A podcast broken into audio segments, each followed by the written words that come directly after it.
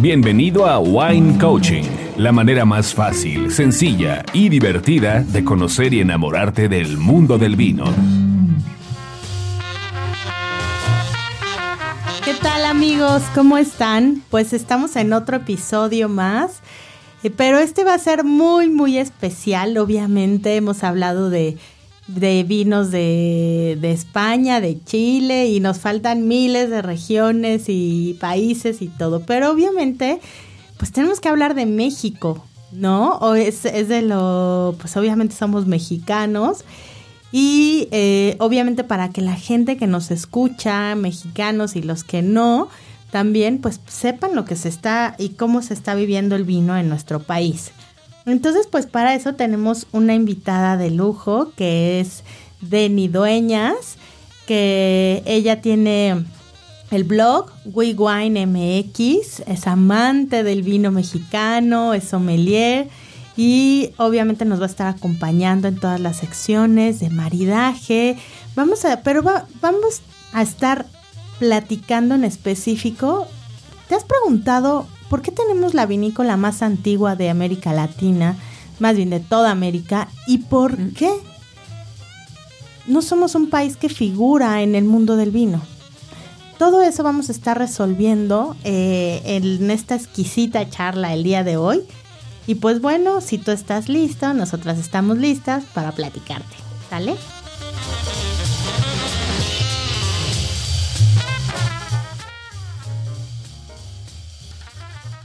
Maridaje. Para hacer el binomio perfecto entre comida y bebida antes de experimentar. Aquí un maridaje con comida que todos comemos a diario. Wine Coaching. Denny, bienvenida. Muchas gracias por darte el tiempo de estar aquí con nosotros y compartirnos todo lo que sabes, todo lo que has vivido del mundo del vino. Oye, pues gracias, mi Ale. Qué linda. Muchísimas gracias por una por la invitación y dos, por pues esa calurosa bienvenida. La verdad es que estoy súper contenta de estar aquí y de compartir contigo este tema que la verdad para mí es súper apasionante y me encantaría compartirlo con toda la gente que te escucha. No, así es, yo, yo lo sé cómo te apasiona el vino y pues bueno, vamos a hablar porque muchas veces, inclusive lo he escuchado de, más de extranjeros, que dicen, oye, es que la comida mexicana es bien difícil para maridar con vinos este, mexicanos o con vinos. sí. Y la verdad es que yo creo, siempre decimos que hay que aventurarse. Si algo no te gusta, no lo vuelves a probar y punto, ¿no? Estoy de acuerdo, no se perdió nada. Claro, nada. Y, y, por ejemplo, ¿tú qué, qué maridajes has probado con comida mexicana?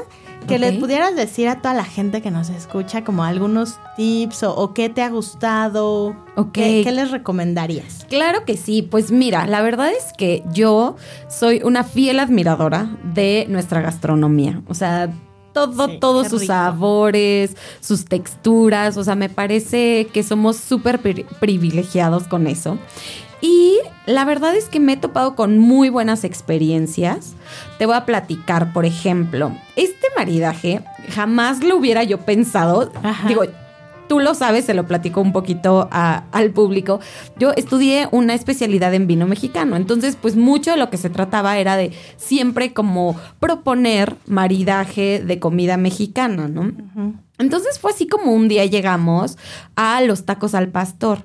Algo que para la gente que nos escucha en la Ciudad de México sabrá que, bueno, o sea, los tacos al pastor deberían de estar en nuestro escudo porque es algo súper chilango, ¿no? Ay, sí, qué rico. Y, y, la verdad es que a veces dices, híjole, o sea, un taco al pastor se nos hace una, un tipo de comida pues como para maridar con el jarrito de mandarina o con el boing de mango, ¿no? Pero pensar en vino a veces es complicado.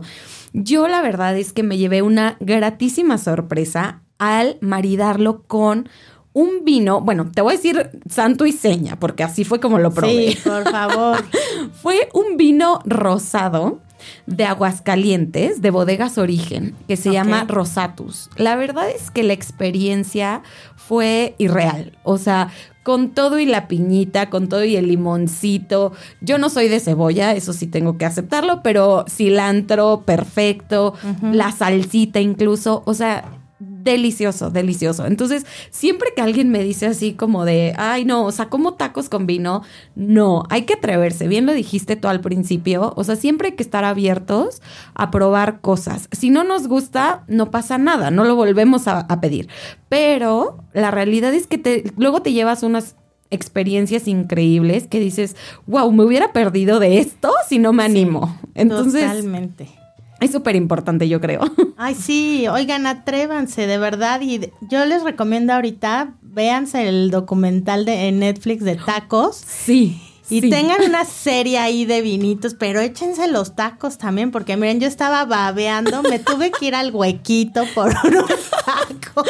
Te juro que me pasó lo mismo. Sí, esta, eh, a mí me gustó mucho.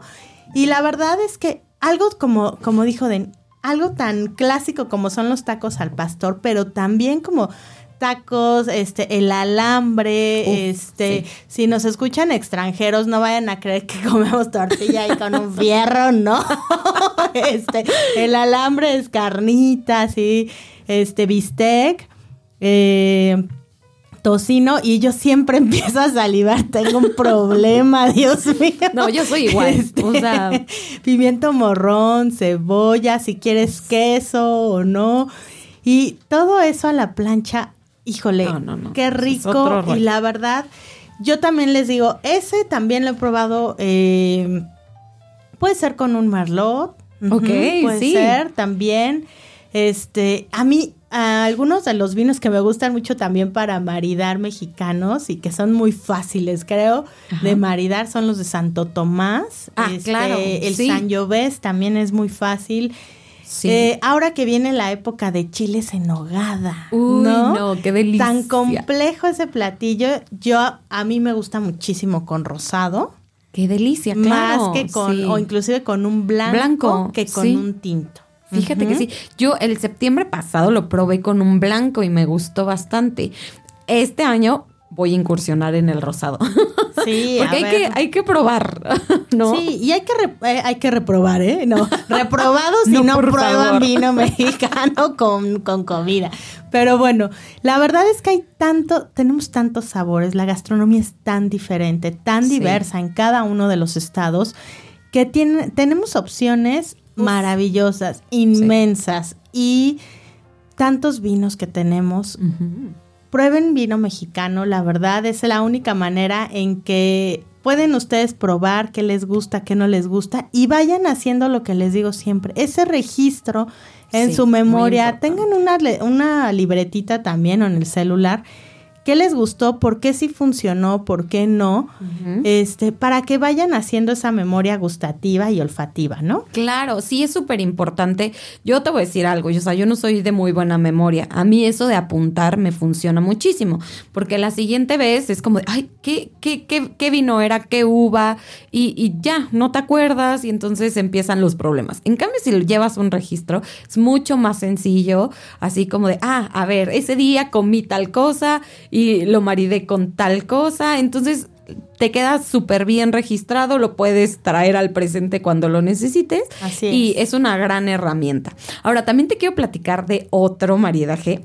Ese lo probé en Acapulco, que tú sabes que el pescado a la talla Ay, qué rico, es sí. una brutalidad allá. Entonces, yo perdí la pena, nos fuimos a meter a uno de estos restaurantitos de, de Barra Vieja, pedimos el pescado a la talla y yo llevaba un vino blanco de Valero. Ok. ¿Ubicas este vino de...? Sí, sí, sí. que la- su etiqueta me parece irreal. O sea, justo creo que y no he expresa... probado el blanco. No, está muy rico, te lo súper recomiendo. Y entonces, pues yo llegué muy feliz con mi botella de vino, con mi hielerita, porque eso sí, siempre hay que cuidar la temperatura. Así que si implica cargar hielerita, vamos a hacer un esfuerzo. Y entonces ya llegué y, no, delicioso. La verdad, fue otro de los maridajes que digo, tuvieron cinco estrellas. Ok. muy, muy bueno. Siempre, como yo creo que siempre va a haber algún vino que haga match y sobre todo mexicano con nuestra comida, ¿no? Si algo nos enseñan siempre es que la, la gastronomía por, o sea, un maridaje casi siempre va a ser funcional, que ahí yo tengo mis Eh, sí, tus reservas. Mis reservas, pero sí un vino, un, comida de la región con la bebida de, de, la región. ¿no? Claro. Siempre va a ser algo interesante. Acuérdense que también en gusto se rompen géneros. Totalmente. Y pues bueno, ya les dimos algunas opciones y replíquenlas porque de nada sirve. ¿Cuántas les he dado ya? si no lo han hecho, ya no, no vamos a seguir. ¿eh? Exacto, tienen que aprovechar todo, todos estos tips. Así es.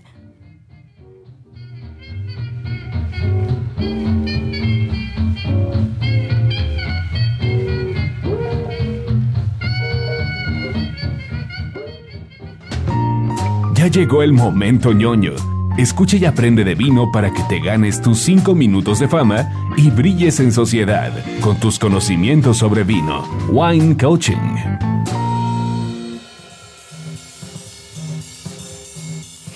Bueno, pues ahora sí, llegó este momento que a mí me gusta, para que apantallen en sus fiestas y digan, este compadre sí sabe, ¿no? Ay, sí, me habla con conocimiento de caos.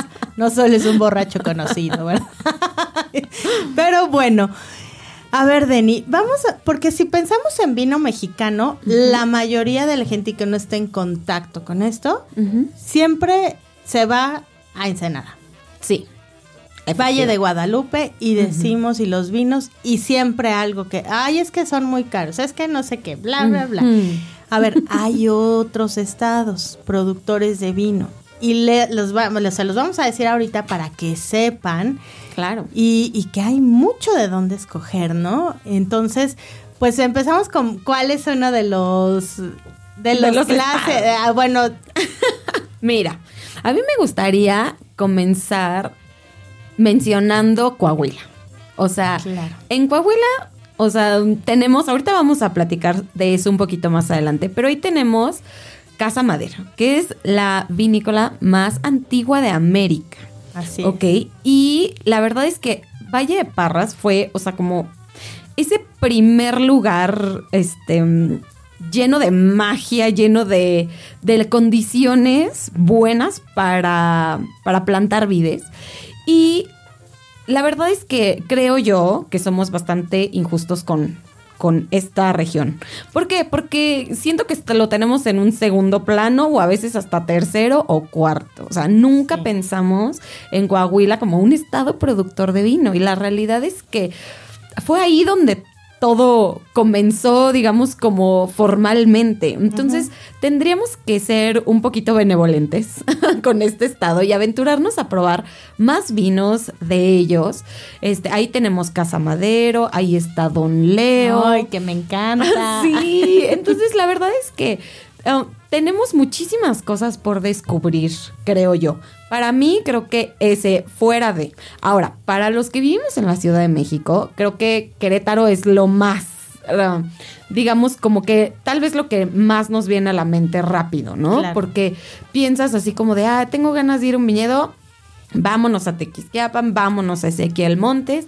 Y claro, te encuentras unas cosas maravillosas también. O sea, nada que pedirle a nada ni a nadie. O sea, precioso también. Diferentes estilos, eso hay que recalcar, ¿no? Obviamente, eh, aquí nada más, antes de continuar con eso, yo siempre hago una analogía con eh, las personalidades o de las uvas, de los vinos y todo, porque siempre estamos queriendo sacar. Ay, es que el Malbec que se está dando muy bien en Querétaro no es igual al de Argentina. No, mi rey, es que, o sea, si ubicas que no estamos en las mismas latitudes ni nada. Si no hay forma. Entonces, no hay forma. Vamos a ponerlo en la analogía que yo hago. Sí. Aquí estamos ahorita en la, en la cabina tres personas. Vamos a suponer que estas tres personas nacimos el mismo mes Octubre. Ah, mi mes.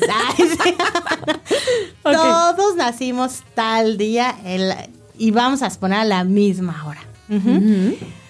Sin embargo, todos nos vamos a comportar de manera distinta. ¿Por qué? Porque Carlos nació en Timbuktu del Norte. Ah. Este, Denny mexicana y yo, pues, ¿qué me pongo? Francés. Este, le pupo le mató le guagua. este, yo francesa. Y obviamente, ¿qué va a condicionar el lugar donde yo crecí? La, eh, obviamente eso involucra el clima, el suelo, todo, pero también las condiciones, obviamente, que con las que a mí me educaron, ¿no? Y la mano del hombre, ¿no? Quien me haya tocado. Ah, no es cierto.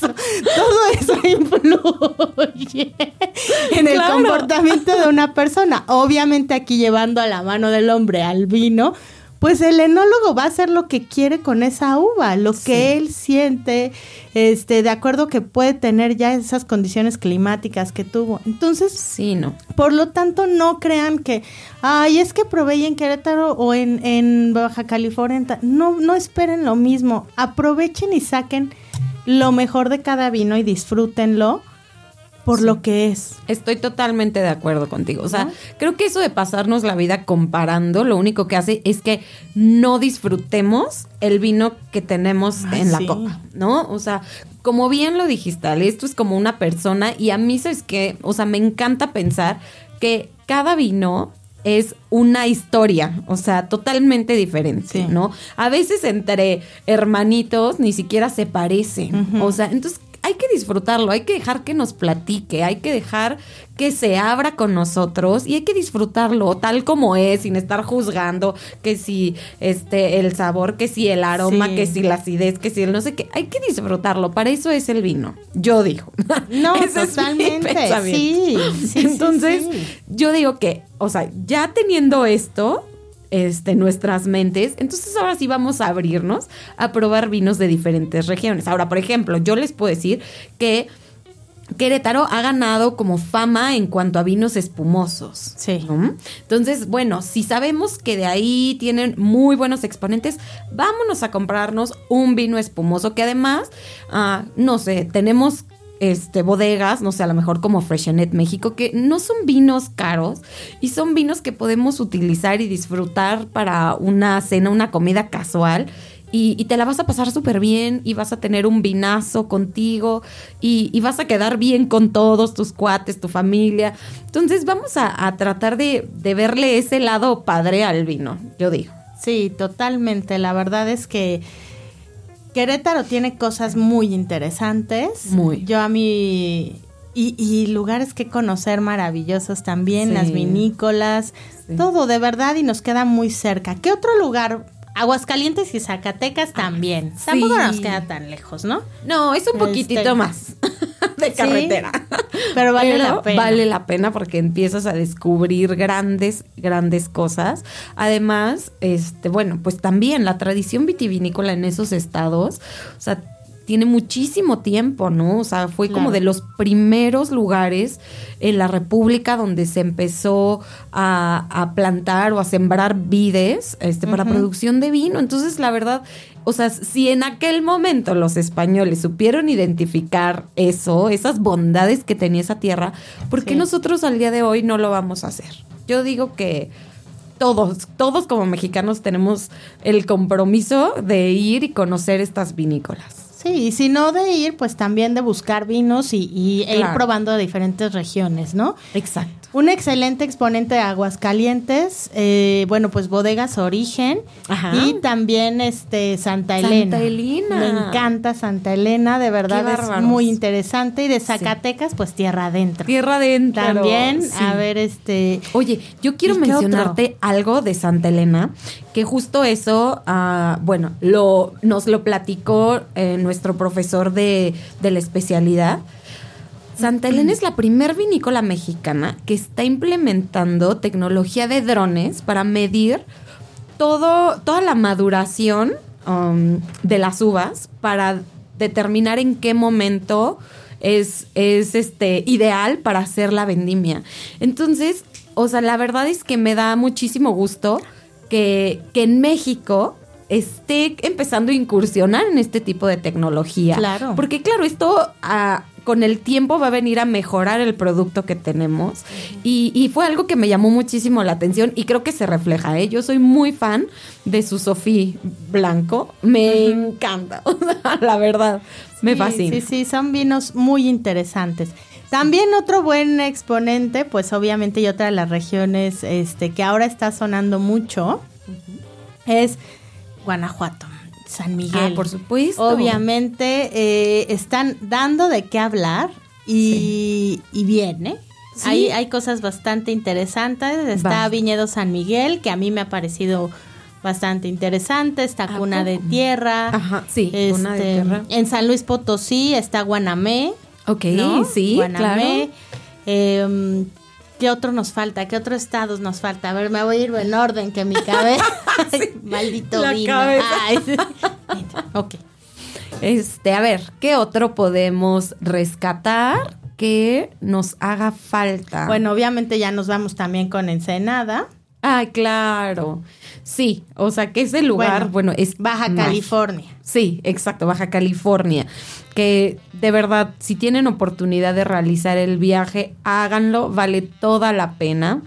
No está complicado ah, llegar, o sea, simplemente tienen que ser muy organizados porque hay muchos, muchos viñedos por conocer.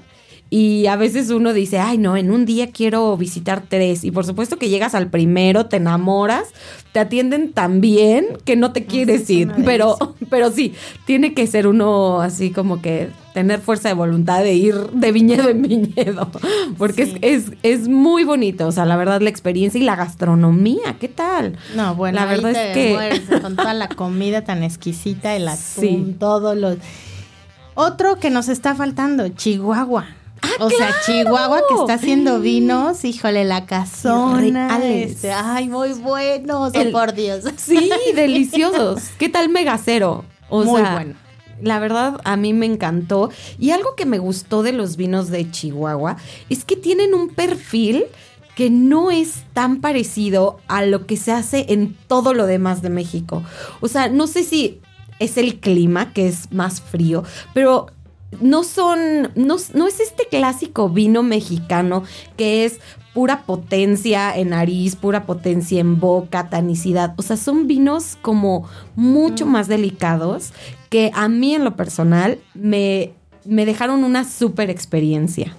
Sí, la verdad es que está, digo, cada uno, la verdad es, eh, tiene lo suyo, tiene cosas muy interesantes y también Sonora sí tiene cierta, tiene producción Ah, sí, de, de uva, De este, Puebla también. Ajá. y bueno, seguramente a lo mejor se nos escapó algo por ahí, pero de verdad, eh, para que vayan, prueben. Ahora hay muchas tiendas en las que pueden conseguir. Y una de las que también me gusta y les recomiendo para que les llegue a la puerta de su casa y, y tiene la mejor y, y de las más amplias selecciones de vino mexicano es Vid Mexicana. Ah, sí, claro. www, perdón, ya me estoy ahogando con el vino, www.vidmexicana.com. Sí. Este, y también Tinto MX, hay un restaurante en la Nápoles Ah, que ellos venden puro vino mexicano. Entonces, vayan a esos lugares Sí. este, y prueben. Digo, ahí son tiendas especializadas en vino mexicano. Entonces, Sí. para que prueben y pues bueno, y nos cuenten, ¿no? Escríbanos para ver Eso qué es han lo probado. más importante, que, que haya una retroalimentación de allá para acá y que nos platiquen mm, qué, qué vinos son los que más les ha gustado, cuáles han sido sus maridajes más exitosos. De Así eso, de eso vivimos todos los que nos gusta el vino, de, de los tips que alguien más nos pueda compartir. Así es, así que no sean tímidos. Y bueno, ahorita vamos a platicarles de algo muy interesante.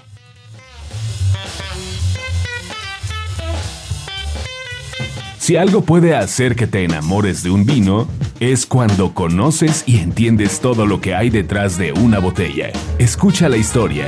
Wine Coaching. Bueno, estamos aquí disfrutando de una rica copa de vino y no me quería atragantar, disculpen ustedes. Pero bueno, vamos a este momento que les dijimos que les vamos a platicar y a resolver esta pregunta que ha sido, y yo creo que todos nos lo hemos hecho en algún momento en la vida. A ver, Sí. a ver, ¿Cómo? ¿cómo, que explícame que tenemos la vinícola más antigua de América y cómo es que no somos tan Sí, consumidores de, de vino? vino. Ni obviamente, ¿qué ha pasado a lo largo de nuestra historia? Que, que obviamente digo, ya Denny nos, nos compartirá más, pero la verdad es que ha sido muy atropellada varias veces, por eso no es que ahora yo creo que ya vamos de aquí para adelante, a menos que el peje haga algo raro, esperemos que no. Ya nos merecemos unos años de tranquilidad.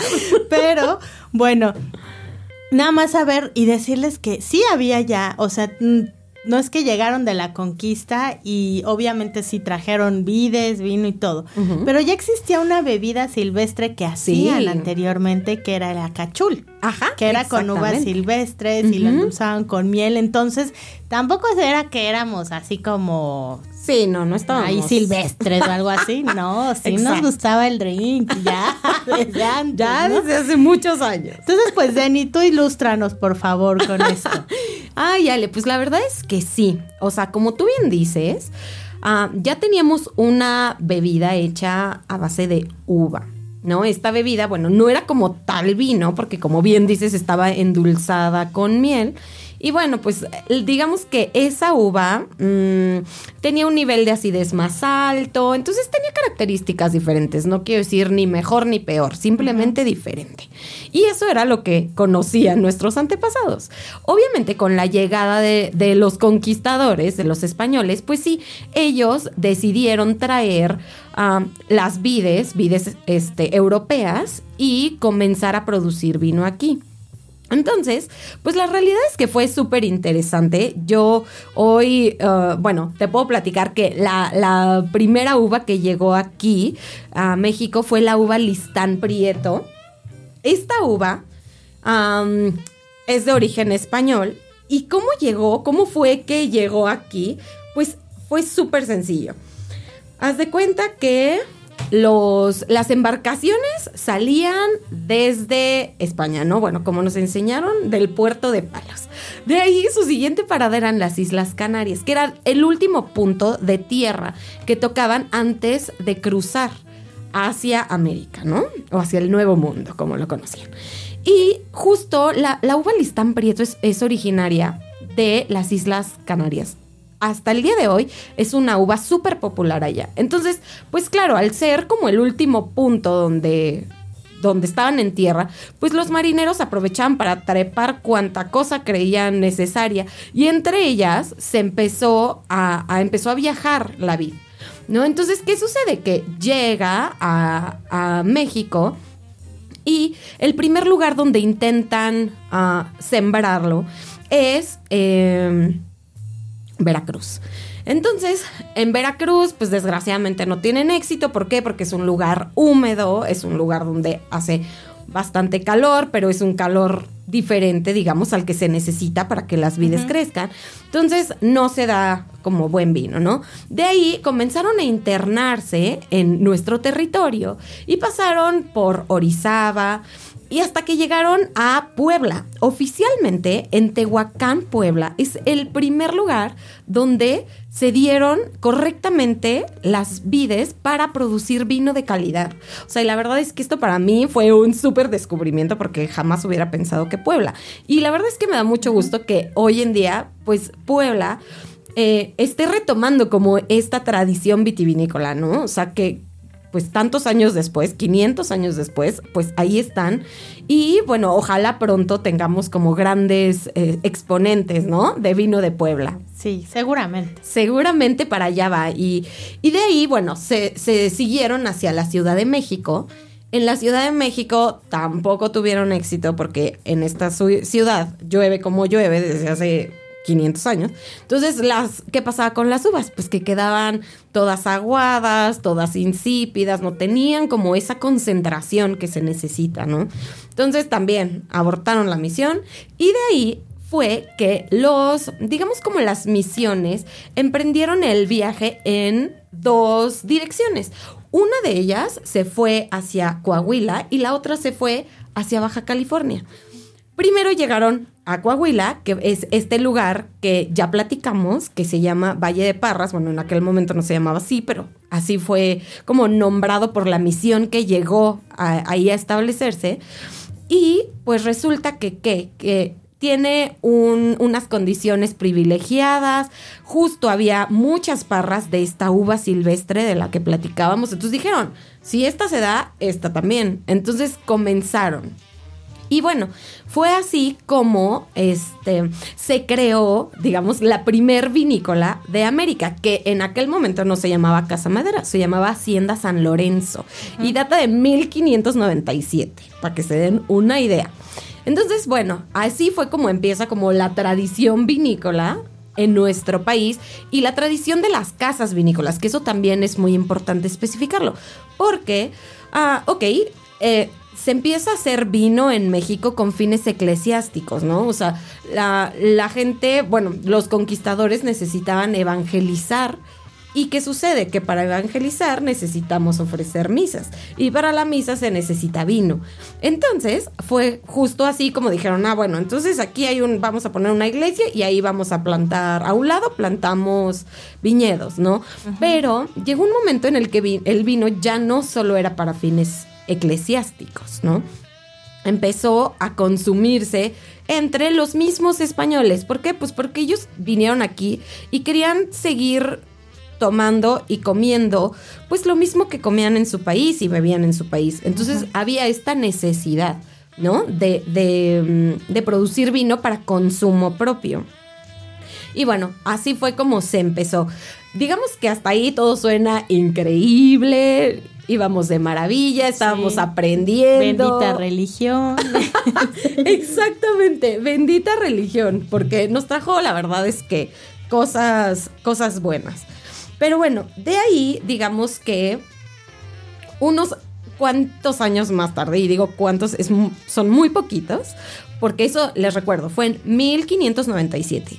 Para 1600, que nos llega una prohibición de la corona. ¿Ok? La corona dice, ¿saben qué? El vino que se está haciendo en la Nueva España está muy rico, la gente lo está prefiriendo y estamos importando menos vino. Este, y eso obviamente nos está pegando en nuestros ingresos. Así es. Pues, ¿qué pasa? Prohibido. Adiós. Ya no se puede plantar más viñedo. Este, los que están, vamos a arrancarlos, vamos a quemarlos. Pues obviamente todo el mundo así como de qué está pasando, ¿no? Y gracias a Dios, nuestro territorio es tan grande que estaba imposible que controlaran todo lo que sucedía en cada rincón. Pero sí, o sea, realmente esa prohibición de la corona sí nos afectó muchísimo. ¿Por qué? Pues, ¿qué sucede? Que esa evolución que traíamos se paró y se paró en seco en muchos, muchos de los viñedos, ¿no? Entonces, para y empiezan obviamente a querer sustituir ese vino que se producía aquí con vino que se traía desde España. Entonces, bueno, ahí hubo unos que continuaron con su producción y no hicieron caso, hubo otros que pues o los quemaron o los arrancaron y bueno. Entonces, en esas estábamos en la prohibición, eso les repito fue como aprox 1600. De ahí ¿qué pasa? Se nos viene la independencia sí les estoy hablando de 200 años después, o sea, es un gran brinco. Y de ahí, pues claro, la, la gente se empezó a involucrar en la lucha ¿Y qué pasa? Pues que empezaron a abandonar sus viñedos, que muchos de ellos quedaban en medio de la batalla, entonces se arruinaron. Entonces digamos que ese fue nuestro segundo tropiezo. ¿no? O sea, primero la prohibición, después se nos viene la independencia y la independencia, y bueno, la lucha de independencia, hay que recordar que duró bastantes años, de, de 1810 a 1821. Entonces fue un lapso de tiempo pues prácticamente perdido en el que no se pudo, este, pues avanzar, ¿no? Posterior a eso viene, ok, se, ya, en 1821, independientes, todos felices. ¿Qué sucede? Empieza como la reconstrucción de estos viñedos, pero esta vez con cepas francesas. Si se dan cuenta, hemos empezado de cero varias veces, ¿no? Entonces ahí ya llevamos, pues, ¿cuántos años perdidos? O sea, entre los 1500 y los 1800, o sea, que pudieron haber sido años donde tuviéramos una curva de crecimiento súper sostenida hacia arriba, o sea, crecíamos y se caía crecíamos otro poquito y se nos caía otra vez. Entonces, esto fue realmente como, pues, muy complicado. De ahí, bueno, empieza, empieza otra vez como a, regenerarse todo este viñedo y cruzamos con la revolución unos años más adelante, que pues desgraciadamente también eso pues provocó como inestabilidad, ¿no? Digamos, por llamarlo así. Y después de eso, ya para, digamos que para el inicio del siglo XX, fue cuando nos empezó a sonreír un poco más ya en, esta, en este tema, porque antes, pues, difícil, ¿no? La situación, muchos, muchos obstáculos, pero a partir del siglo XX podemos decir que comenzó a fluir mejor. Ah, si ustedes se dan cuenta, pues casi todas nuestras vinícolas son muy recientes. ¿no? O sea, tenemos, no sé, por ejemplo, Santo Tomás es como de 1888. Tengo su etiqueta acá. Entonces, o sea, y de ahí, a partir del 1900 hacia acá, o sea, es que nuestra industria vitivinícola logró afianzarse. Y, y, en realidad llevamos, o sea, si nos ponemos a verlo así, pues llevamos 100 años haciendo vino. Y pues claro, eso nos ha costado, nos ha costado porque otros países ah, que empezaron tal vez al mismo tiempo o unos años después que nosotros, pues lograron pues esa estabilidad que nosotros no, ¿no? Entonces, hablando de Chile, hablando de Argentina, pues llevan un camino recorrido mucho mayor que el que tenemos nosotros en este momento. Entonces, la verdad, de ahí que a mí me encanta promover el vino mexicano, su historia, ah, y siempre y trato de impulsar a la gente para que ah, el día que estemos en un aparador y tengamos el poder de elegir qué vino comprar, elegir un vino mexicano a lo mejor encima de cualquier otro de otros países, ¿no? O sea, a lo mejor vámonos uno y uno para, ¿no? Pero, pero de verdad, o sea, como que siento yo que es importante que entre nosotros impulsemos esta, esta industria. industria, si no. Si no, nunca vamos a crecer y creo que tenemos cosas bien interesantes por dar. No sé, ¿tú qué opinas? No, totalmente. Y la verdad es que yo creo que espero que ya no haya nada en nuestra historia que, que se, este, pues que la estropee nuevamente. Yo creo que ya no, ya somos seres más este, civilizados, ya todo. Exacto, ya pasamos. Este, pero la verdad es que sí, elijan vino mexicano. Realmente hay de todos los precios. Eh, hay híjole, yo de, de algunos de los vinos que en, en relación precio-calidad, los de Surco, mm. realmente, ah, este, el lágrima, que realmente son precios sí, realmente muy irrisorios y, y muy buen vino te puedes llevar. Yo acabo de comprar ahora este, en la europea, acabo de comprar uno de bodegas Vaivén, que está en Querétaro, un Malbec, por 235 pesos. Y está bastante agradable ese vino también. Fíjate que no lo he probado, va a ser una sorpresa. Eh, de verdad, no todo el vino mexicano es caro y obviamente también tiene que ver, tenemos que pensar que son bodegas pequeñas, este, hay toda la inversión que hay detrás, todo eh, la mano de obra, la calidad de la uva, todo. Entonces, de verdad, consumamos mexicano porque muchas veces gastamos más. Claro. En otras cosas Y, vino extranjero, ¿no? Entonces, va, vámonos cambalacheando, llevamos uno de otro país, pero también agarremos otro mexicano. Claro. Y pues, Denny, te quiero agradecer realmente súper interesante todo lo que no, nos compartiste. nos queda mucho más claro, obviamente, todo lo del vino mexicano. Es muy interesante saber qué hay detrás y sobre todo resolver esa pregunta de que no lo entendemos como tal, por qué una vinícola tan antigua y estamos verdes en el mundo del vino. Pues ahora ya les quedó muy claro. De verdad, eh, cuéntanos ¿De dónde te pueden seguir? Ah, por supuesto.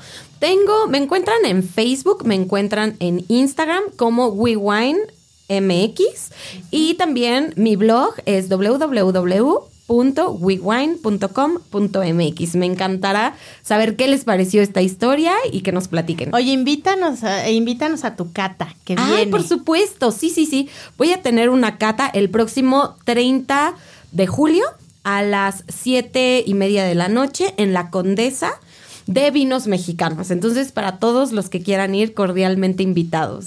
Ya saben, se las recomendamos muchísimo, ya la escucharon. Y pues sigan aquí a Denny Dueñas de, de Wine MX. Hasta la próxima. Hasta pronto.